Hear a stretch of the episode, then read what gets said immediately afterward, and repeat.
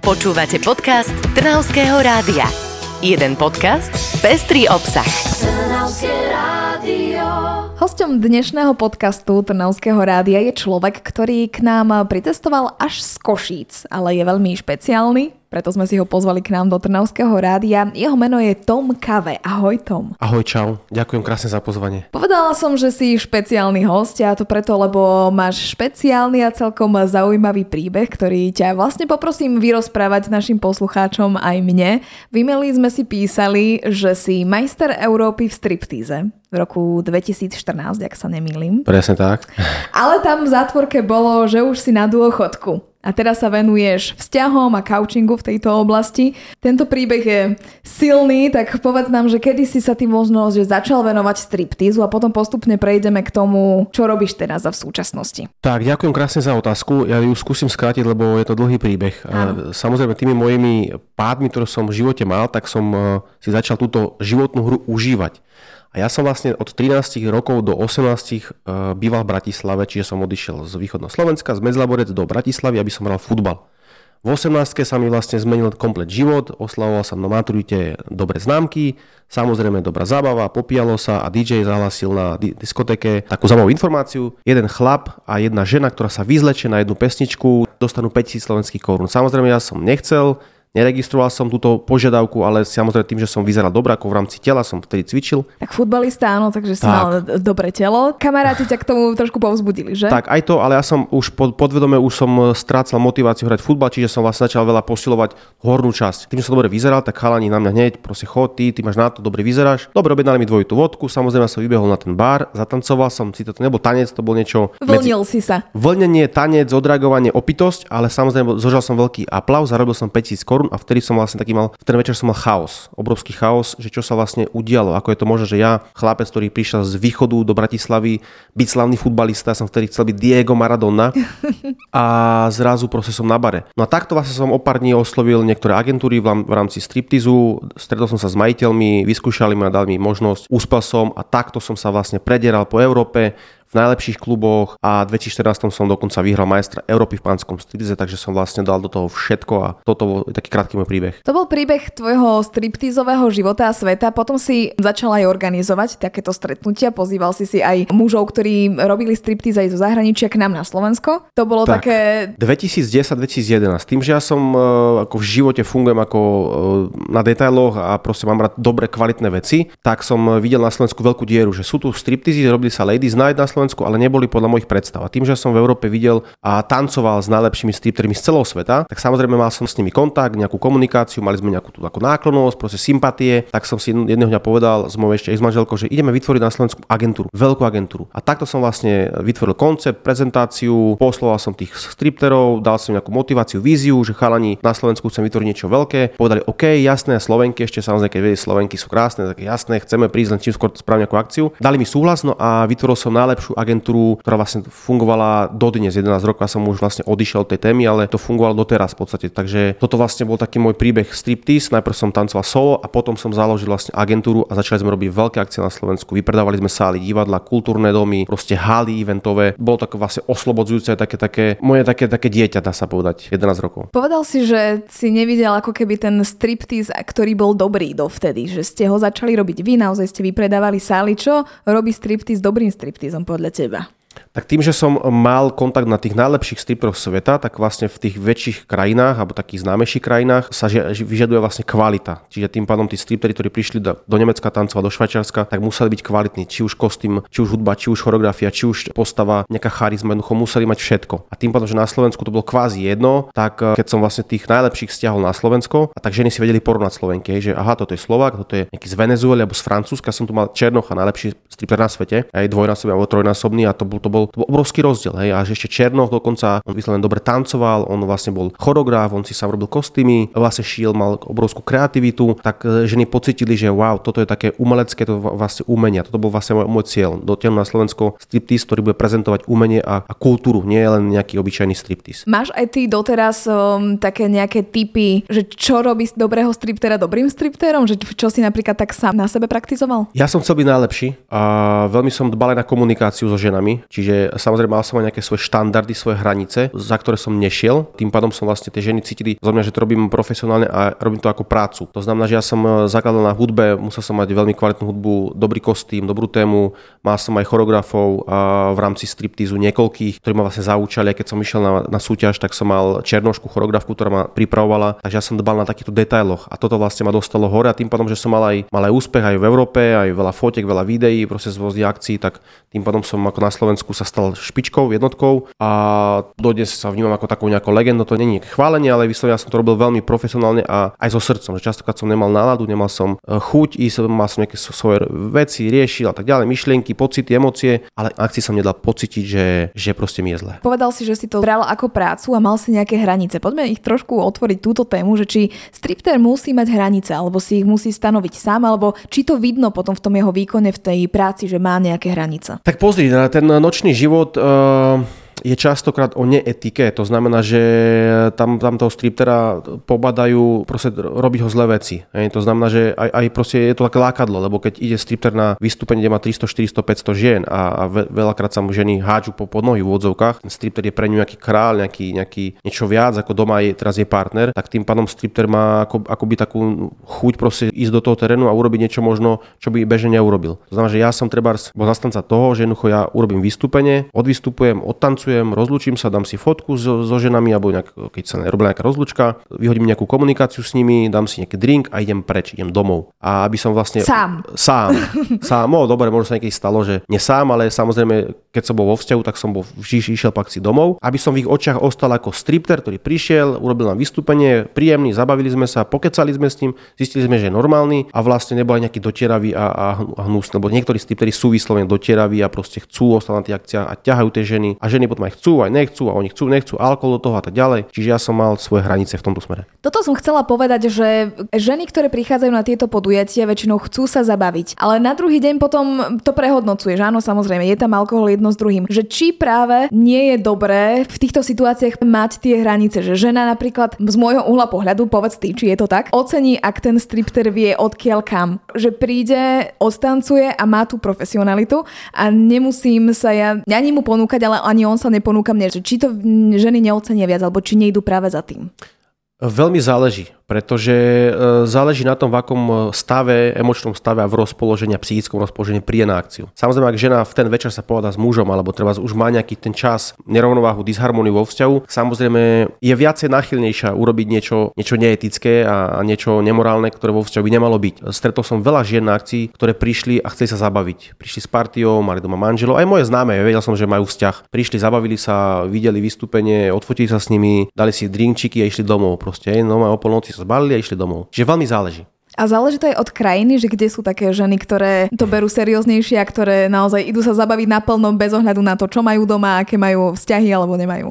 Pozri, ja to vnímam tak, že alkohol je skáza sveta, takže jedno, aká krajina, proste tam, kde je alkohol a iné omamné látky, tak uh, bez zabran tie ženy sú, proste aj chlapie ženy sú bez zabran. Tak som to mala možno iba ja tak zapamätané. Ďakujem, že si ma teda vyviedol z tohto omilu, že tak. ideme ženy aj slušne na tento druh podujatia, ale teda väčšinou, ako z tvojej skúsenosti hovorí, že naozaj je to tam desné. Presne tak. Ako samozrejme je rozdiel mentalita slovenská, švajčiarska, trebárs a portugalská, španielská, ale princíp je ten istý. Proste žena ide na akciu, ide na strip, ide sa zabaviť, buď sa ide zabaviť, lebo chce vidieť nejaké vystúpenie umelecké s partiou alebo zobere kamošky ako darček, treba ako na výlet, a alebo sú ženy, ktoré vyslovene idú za účelom nejakým, že majú zlý vzťah doma. Takže či je to Rakúsko, Švajčiarsko, Nemecko, v princípe ten istý. A bral si to aj vtedy tak, alebo až teraz, keď si ukončil túto kariéru, si sa na to začal pozerať týmto pohľadom. To ma zaujíma, že či si aj vtedy pozeral na tie ženy, a tá tu prišla, určite sa pohádala, tak teraz je takáto rošafná, tá je určite taká, taká, alebo tú psychológiu si vôbec vtedy neriešil, keď si bol v tejto branži. Tým, že ja, keďže sa snažím fungovať veľmi úprimne a autenticky, tak uh, som obrovský chaos. A často si človek neuvedomuje, že žije v chaose a v zmetku poriadku. Ja som ho vtedy mal, hej, nočný život, prehodený no, nočný režim, mal denný režim, keď v noci vystupujem a cez deň spím. Samozrejme do toho nejaký alkohol na uvoľnenie a tak ďalej, proste nebudem hovoriť, že tak nie je. Do toho ešte spoločnosť, nočný život, e, iná komunita ľudí, iná spoločnosť, tak jednoducho som to nevnímal takto. Ja som to bral ako zábavu, že je to fajn, je to normálne, ale tým pádom, že som začal na sebe pracovať od roku 2016 doteraz, tak e, až teraz postupne si uvedomujem každým rokom viac a viac, e, čo som všetko spáchal a 16 rokov som pôsobil ako stripter, ale čím som starší, tak tým viac si uvedomujem, že čo za život som viedol a aký už nechcem žiť. Áno, je to tak, že už by si to možno nevrátil by si to možno naspäť, lebo by si nebol tým, kým si teraz, ale ako vnímaš, keď sa spätne pozrieš na tých 16 rokov? Naozaj je to dlhá doba na to, aby človek naozaj v tom zotrvával. Hej, ono, ono ja učím aj klientov, aby na sebe pracovali. Keď sa ma niekto pýta, že mám problém vo vzťahu a niečo, ja vždy hovorím, OK, rozumiem, pracuj na sebe. A čím viac čítam knihy, čím viac študujem rôzne prednášky, mám aj kaučov, mentorov, tak čím viac e, veci viem a vidím a pozorujem, tak tým viac vlastne zistujem, čo som všetko zažil a spáchal. Takže vlastne áno, čím, viac, čím som starší, tým viac si uvedomujem tú moju minulosť. Takže vlastne vrátiť sa k nej nechcem, už aj mám dôvody prečo nie a tým pádom už chcem viesť iný život. Krásny, harmonický, spokojný, šťastný, naplnený hojnosťou a jednoducho chcem aj ľudí smerovať do toho, aby žili etický život, etický a, a v pravde. No a to mi teraz povedz, že ako sa to dá, že či sa ľudia na to nepozerajú tak, že ty keď kaučuješ ľudí a naozaj hovoríš, že chceš viesť etický život, tak či sa na to nepozerajú a on mi bude hovoriť, že ako sa žije etický život. Nemajú to tak? Áno, ľudia majú predsudky, samozrejme, ale ja keď som voči klientovi otvorený a úprimný a jednoducho mu poviem pravdu, že ako som žil a jednoducho on cíti zo mňa úprimnosť, že som sa otvoril, tak tým pádom potom nemajú problém so mnou rozprávať face to face na rovinu. E, čiže ja som človek, ktorý aj môjim klientom otvára môj príbeh, čo som zažil, čo som si uvedomil a ako žijem teraz. A nemáš ten pocit, že stále platí, že musíš si vyskúšať na vlastných chybách, že dokážu to pochopiť, aj keď si neodžili? Ako to vnímaš ty? Stretávam veľa ľudí v mojom živote a každý niečo rieši. Takže môj príbeh neznamená, že musel mať aj klient ten, ten istý príbeh, ale, ale každý klient má nejaký príbeh. Či už e, vzťah, či už biznis, či už možno nejaká choroba. Proste každý niečo zažil. Takže my sme si vlastne ako všetci blízki a je tu taká nejaká tá formulka, že všetci sme si rovní. Snažím sa s každým komunikovať s každým klientom tak, aby sme vlastne mali nejakú tú náklonnosť a nejakú spoločnú realitu, aby sme si sadli a tým pádom je to potom také uvoľnenejšie a preto mi klienti vlastne reagujú veľmi dobre pozitívne. Mám aj teraz čerstvého klienta, ktorý chlap, ktorý vlastne zaplatila mu partnerka moju konzultáciu so mnou a on sa mi tak otvoril a on mi potom pár dní na to písala, že on je úplne zmenený, on proste je, je pozitívnejší, neprenáša negativitu do vzťahu, je cítiť z neho, že niečo sa stalo, ale proste sa mi musel otvoriť. Ale tým, že najprv som sa mu ja otvoril, čo som zažil, tak potom začal aj rozprávať on. Je to ten prípad, že ľudia nepotrebujú možno psychológov v dnešnej dobe, alebo každý potrebuje psychológa, a možno nie úplne, že psychológa, psychológa, ale niekoho, komu sa môže otvoriť, ale taktiež očakáva, že sa mu ten druhý otvorí tiež. Možno nepoteším eh, nejak, niektorých divákov, alebo teda nejakých psychológov, ale častokrát aj psychológ potrebuje psychologa a ja tvrdím, že my vlastne všetko vieme, my si potrebujeme veľa vecí len pripomenúť a tým, že máme, žijeme v chaose a v zmetku a ktorý okolo nás je, do toho sú ešte drogy a omamné látky, o ktorých rozprávam, tak je to obrovský chaos a zmetok ešte väčší. Čiže vlastne my veľa vecí vieme, vieme si pomôcť, akurát častokrát nevieme ako. Čiže ja aj prezentujem, že ja nie som psychológ, akurát som človek, ktorý si prešiel nejakým príbehom a 6 rokov na sebe aktívne, ale veľmi aktívne pracujem. Čiže viem odozdať nielen teóriu, ale aj realitu aj prax. Tak poďme pozrieť sa na to, čo vlastne robíš ty teraz od toho 2016, aby sme vedeli, že kde ťa máme zaradiť aktuálne teraz, možno v čom ťa hľadať, v čom ťa nájsť, v akých pr- projektoch funguješ teraz. Som vzťahový kauč a tým, že na sebe každý deň pracujem, tak stále to vnímam, že je to potrebnejšie v dnešnom živote a v dnešnej spoločnosti, pretože je, je obrovský odklon od rodiny. Je to už citeľné, 5-10 manželstiev sa dnes rozchádza kvôli tomu, že nefunguje láska a neúcta a tá láska a úcta nefunguje. A som zároveň moderátor od roku 2016 a chystám zároveň talk show, ktorá bude venovaná téme vzťahy a rodina. Čiže môj cieľ a účel a poslanie už som pochopil, že to tak je, aby som jednoducho tí ľudí zase spájal. Nerozpájal, aby sa nerozpájali, ale aby sa spájali, aby nezabudli, že aj tak na konci toho života proste potrebujeme s niekým zdieľať a uvedomíme si až na konci, že vlastne či sme s niekým zdieľali život, alebo sme budovali len kariéru a zistili sme na konci, že vlastne človek je sám. Je to naozaj taký prerod o 180 stupňov, by som povedala. Z toho povrchného života na ten, že poďme do hĺbky, poďme sa sústrediť na vzťahy, ktoré mnoho ľudí možno nerieši alebo nevie, ako ich má riešiť. To je to, čo si sa ty rozhodol teraz robiť. Ako sa ti v tom darí? Čo robíš teraz preto, aby si teda ľudí spájal? Je to obrovská transformácia, ale stále má to, stále má to obrovský veľa síl a energie a plaču a slz a odriekaní a častokrát som s tým chcel buchnúť. A to Úprimne. ľudia nie sú schopní nie. robiť, preto to nerobíme. Nie, nie, mm. ale pritom je to tak oslobodzujúce. Ja som veľakrát mal chuť skončiť. Hovorím si, vrátim sa do toho starého života, ale potom si hovorím, niečo vyššie mi povedalo, že nie, choď ďalej, proste pracuj na sebe, pozri sa, koľko je okolo teba úspešných ľudí, pozri, koľko je tu príbehov tých úspešných ľudí, ktorí rozprávajú, že najprv sme boli dole, niečo sme zažili, Nemusí to byť pravidlo, že musí človek zažiť len zlé veci, ale, ale ja prosím, ja motivujú ľudia, ktorí niečo zažili v živote, padli dole a, a dneska sú už niekde vyššie, takže som cestou prešiel a dnes dneska sa cítim v najlepšej životnej forme a úprimne povedané a stále som motivovanejší čítať viac, študovať, vzdelávať, stretávať ľudí, komunikovať a veľmi dôležité, ja pozorujem tí ľudí. Ich pozorujem, čo robia. Tak s čím majú najväčšie problémy v tých našich biedných životoch? S čím sa najviac potýkame a o čom sa možno najviac nehovorí? No tým, že chlapi sú bohužiaľ vychovaní častokrát tým, že sú chlapi, sú to vlastne silní, my sme akože nejakí vodcovia, dobyvateľia a, a proste musia byť tí, tí ochrancovia tak jednoducho častokrát chlap nemá nejakým spôsobom prejavené emócie. Žena samozrejme je tu stvorená preto, aby milovala chlapa. OK, je to dané, to od prírody vychováva, žena vychová deti, je matka, proste má to tam dané v sebe. Či čo je najväčší problém, a je to vlastne aj podľa štatistik výskumov, že žena nedáva chlapovi úctu a muž málo ženu miluje. To je najväčší problém. Čiže často, keď vidíš možno nejaké pohľadnice, keď niekto oslavuje narodeniny alebo nejaké výročie, tak je tam písané o láske. Láske, ale nikde nie je písané, že Zlatko môj, keď žena píše treba z mužovi, vážim si ťa. A toto je veľmi dôležité. Ja ako chlap vnímam, že ja potrebujem vo vzťahu cítiť od mojej partnerky, aby mi hovorila, že Zlatko, vážim si ťa. Ja nepotrebujem počuť, Zlatko, milujem ťa, ja to berem ako automatiku, ale ja, ja si ťa proste vážim. A moja partnerka potrebuje počuť, že ju milujem. A ja to hovorím každý deň. A toto je proste úžasné a my tým potom sme každý deň vlastne o tom komunikujeme o tej úcte a o tej láske. Ja jej hovorím každý deň, milujem ťa, som rád, že si, si so mnou, že si moja opora, podpora, a si úžasná, si super, ja ju proste stále chválim, podporujem. A tým pádom ona kvitne pri mne. A to je to, čo by sme mali všetci robiť v tých vzťahoch, že toto je tá najväčšia chyba, keď sa potýkaš možno aj s tými klientmi.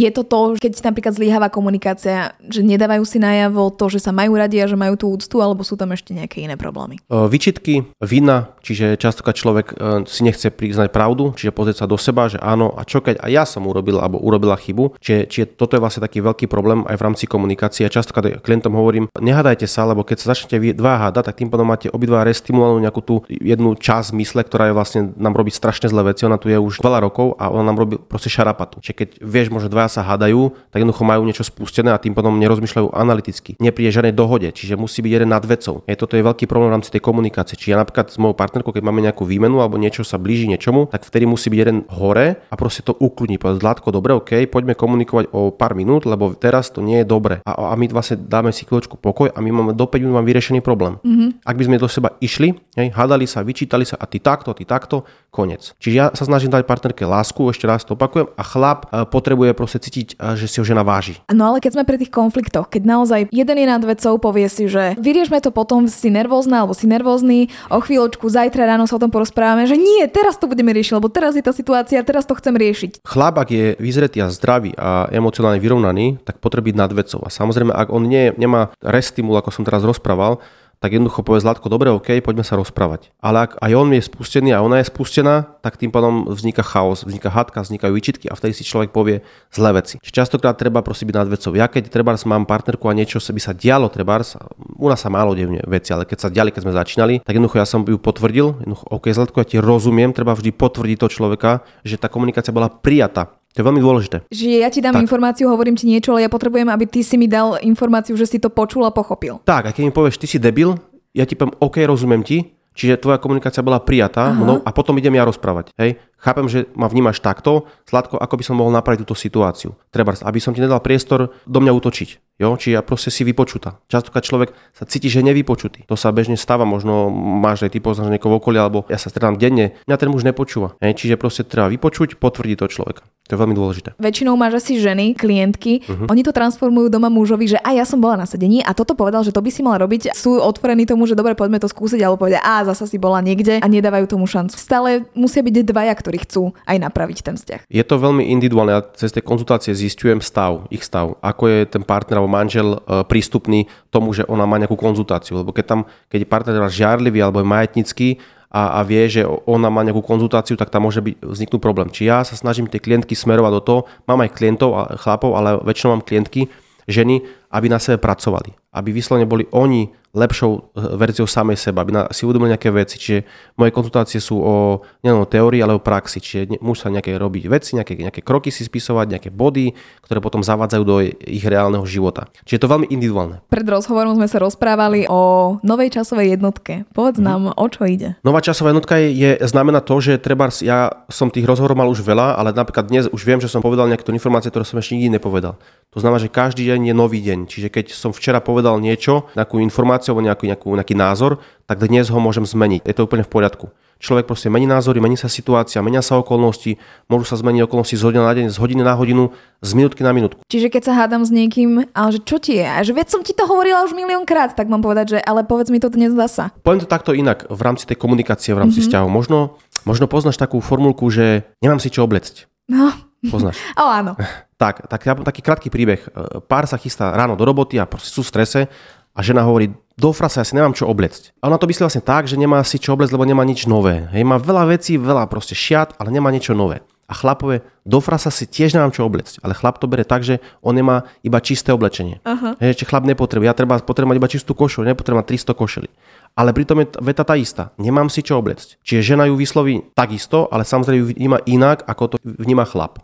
A toto je vlastne celý problém komunikácie, že žena vyjadrí nejaký názor a chlap to vlastne, to čo žena povie, neznamená, že chlap to počuje tak, ako to ona to povie. A tam vzniká ten problém. Čiže vlastne dva by mali so sebou veľa rozprávať, komunikovať a pýtať sa Zlatko, OK, porozumel si, čo som ti povedala, prosím ťa, vysvetli mi to. Mm-hmm. Hej, aby on, ona si bola istá, že on ju pochopil. Ak by sme sa ešte mali spätne vrátiť k tomu, čo si spomínal, že nemusíme byť všetci na dne, aby sme vedeli teda budovať a stavať a možno aj potrebovať nejaké vedenie v tých vzťahoch. Možno niekto si povie, že ja som nikdy nezažil nič zlé, že nepotrebujem nejak viesť v tom vzťahu. Čo je tým dnom, čo sa ty stretávaš s tým? Niekto naozaj môže to mať drogy, to sú také tie extrémy, ktoré poznáme, ale sú veci, ktoré nás dávajú na dno, také možno psychické aj v bežnom živote, čo si bežne neuvedomujeme, ale sú to veci, na ktorých musíme stavať a z ktorých sa musíme ako keby sami pozbierať, len sú to také bežné veci, že každý sa s tým stretáva a neberie sa to v súčasnosti ako, že je to niečo špeciálne, že a tak ty si toto odžil, to si zažívame všetci, ale človek sa s tým naozaj musí nejak zmieriť a stavať na tom. Hej, tak ono sa hovorí, že pán Boh nám nádeli toľko, koľko e, unieseme, čiže ja som mal toho dosť v živote, ale samozrejme nebudem teraz viniť nikoho. Rekapituloval som ten môj život, že že tie veci sa sami stali kvôli tomu, že som urobil nejaké možno ja neetické záležitosti a neetické činy. Čiže každý to má vlastne nastavené inak ale často sa stretávam v konzultáciách a je to dosť smutné, že vlastne sa to stáva.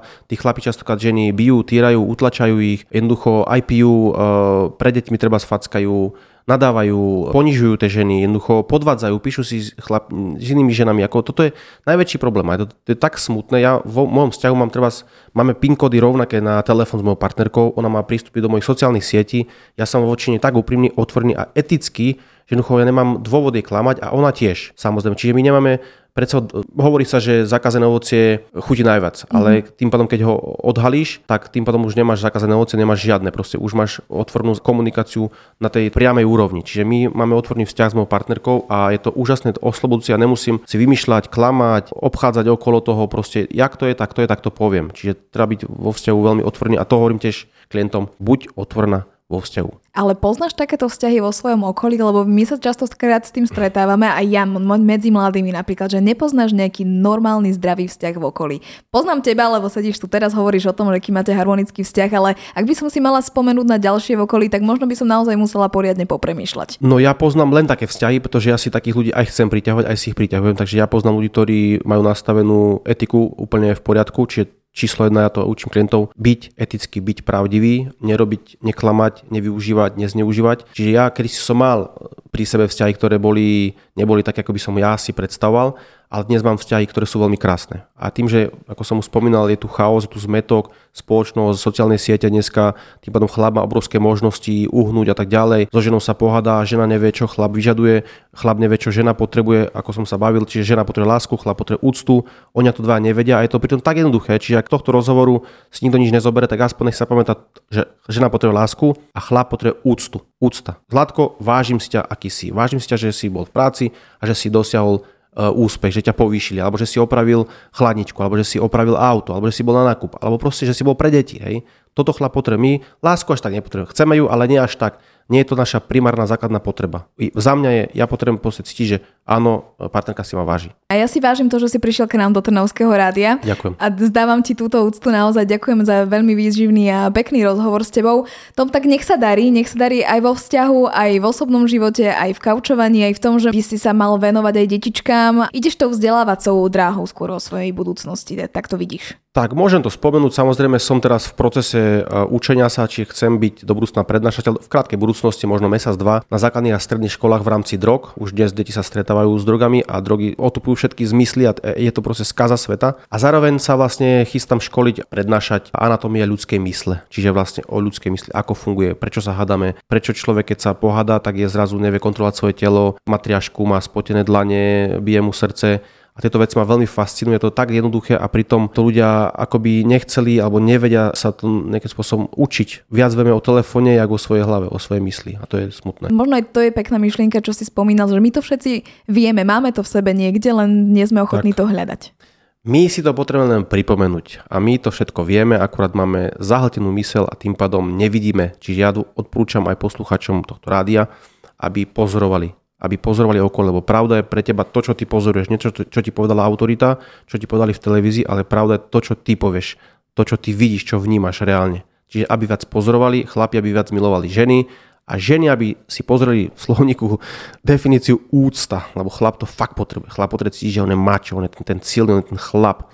A žena vlastne sa potrebuje cítiť, že je kráľovna, takže chlap jej musí dávať lásku, že Zlatko, ty si má princezna a ona musí povedať, ty si, ty si mačo, ty si dobyvateľ a vtedy to bude krásne fungovať. Ale nie je to samozrejme až tak jednoduché, ale dá sa na tom pracovať. Aspoň s touto myšlienkou teda sa lúčime. tak, Ďakujeme, tak. že si nám touto myšlienkou teda tiež prispel k tomu, aby sme si otvorili mysel. Ďakujeme za návštevu a teda nech sa darí.